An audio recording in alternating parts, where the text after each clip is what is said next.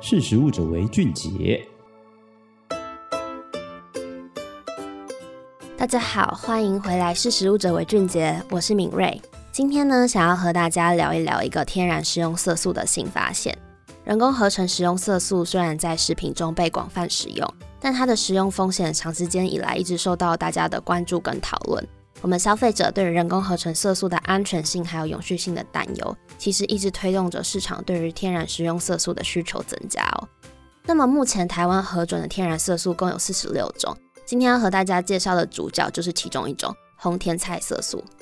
红甜菜色素是从甜菜根中萃取的，大家应该都对于甜菜根不陌生吧？不管是有吃过还是听过。那甜菜根在营养学上的分类是蔬菜。近年来，因为蛮多研究都发现它具有健康功效，例如说，嗯，提升运动表现啊，或是调节生理机能等等，所以它逐渐成为一个蛮热门的超级食物。好，那回到我们的红甜菜色素，它因为具有抗氧化特性，而且属于非动物性的来源，是素食者也可以吃的色素，所以广泛运用在蛮多的食品中，例如说糖果、饮料，还有冰淇淋，那算是食品业最常使用的天然红色食用色素之一哦。不过呢，即使红甜菜色素是热门的天然红色食用色素，它在传统加工过程上其实一直存在着一些问题。首先呢，红甜菜色素的主要成分是甜菜苷贝塔宁，但植物中可以萃取出的甜菜苷其实蛮有限的，每一百公克重的新鲜甜菜根约只含有二十到两百一十毫克的甜菜苷，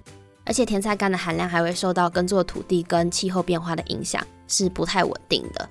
再来呢，红甜菜色素的颜色稳定性还会受到 pH 值，也就是酸碱值的影响。它对热、氧气还有光线也都很敏感。加工过程中，色素也有可能会渗出，产生污渍或是异味。因此，传统萃取方式需要具备蛮严格的加工条件。好，那么为了解决植物中萃取红甜菜色素效率低、成本高的问题，有一个来自于丹麦的研究团队便研发出了新的方法。他们利用常见在乳酪中的酵母菌，然后使用葡萄糖进行发酵，最后成功大量的生产出甜菜干。那跟大家简单介绍一下他们使用的这个酵母菌，大家可能比较没有听过它，它的名字叫做解脂椰式酵母，脂是脂肪的那个脂。解脂椰式酵母它是一种产油酵母菌，也就是说它本身的菌体含有量占有一定的比例。那另外一个比较重要的特性是它属于 Captre Negative。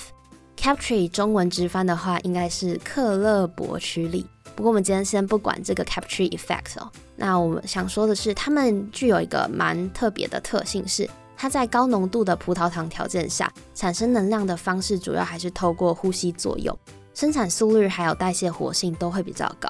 那再加上它本身基因的稳定性也蛮高的，所以相对容易进行大规模的发酵。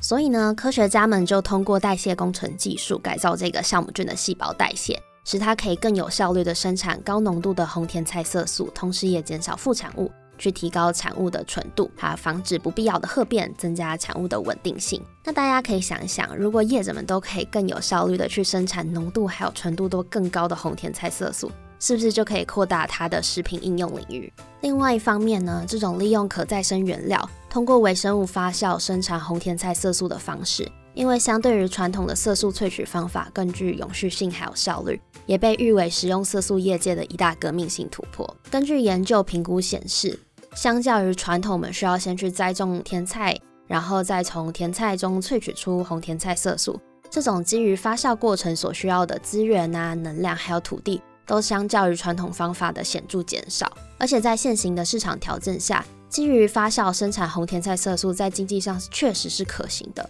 那么除了永续性，还有可降低成本的潜力。成功以微生物发酵出红甜菜色素，更为其他植物中因为含量低而无法在商业上被使用的天然食用色素提供可见的未来。最后呢，跟大家说，这一项技术在二零二三年十一月发表于 Nature Microbiology 的期刊。如果大家对于这篇研究有兴趣，也可以上网搜寻看看。那欢迎大家在留言区跟我们一起讨论。今天的分享就到此为止。还没有追踪或订阅我们的观众，也要记得按下追踪或订阅，这样才可以接收到我们最新的分享哟。好的，那最后就祝大家有一个美好的一天，拜拜。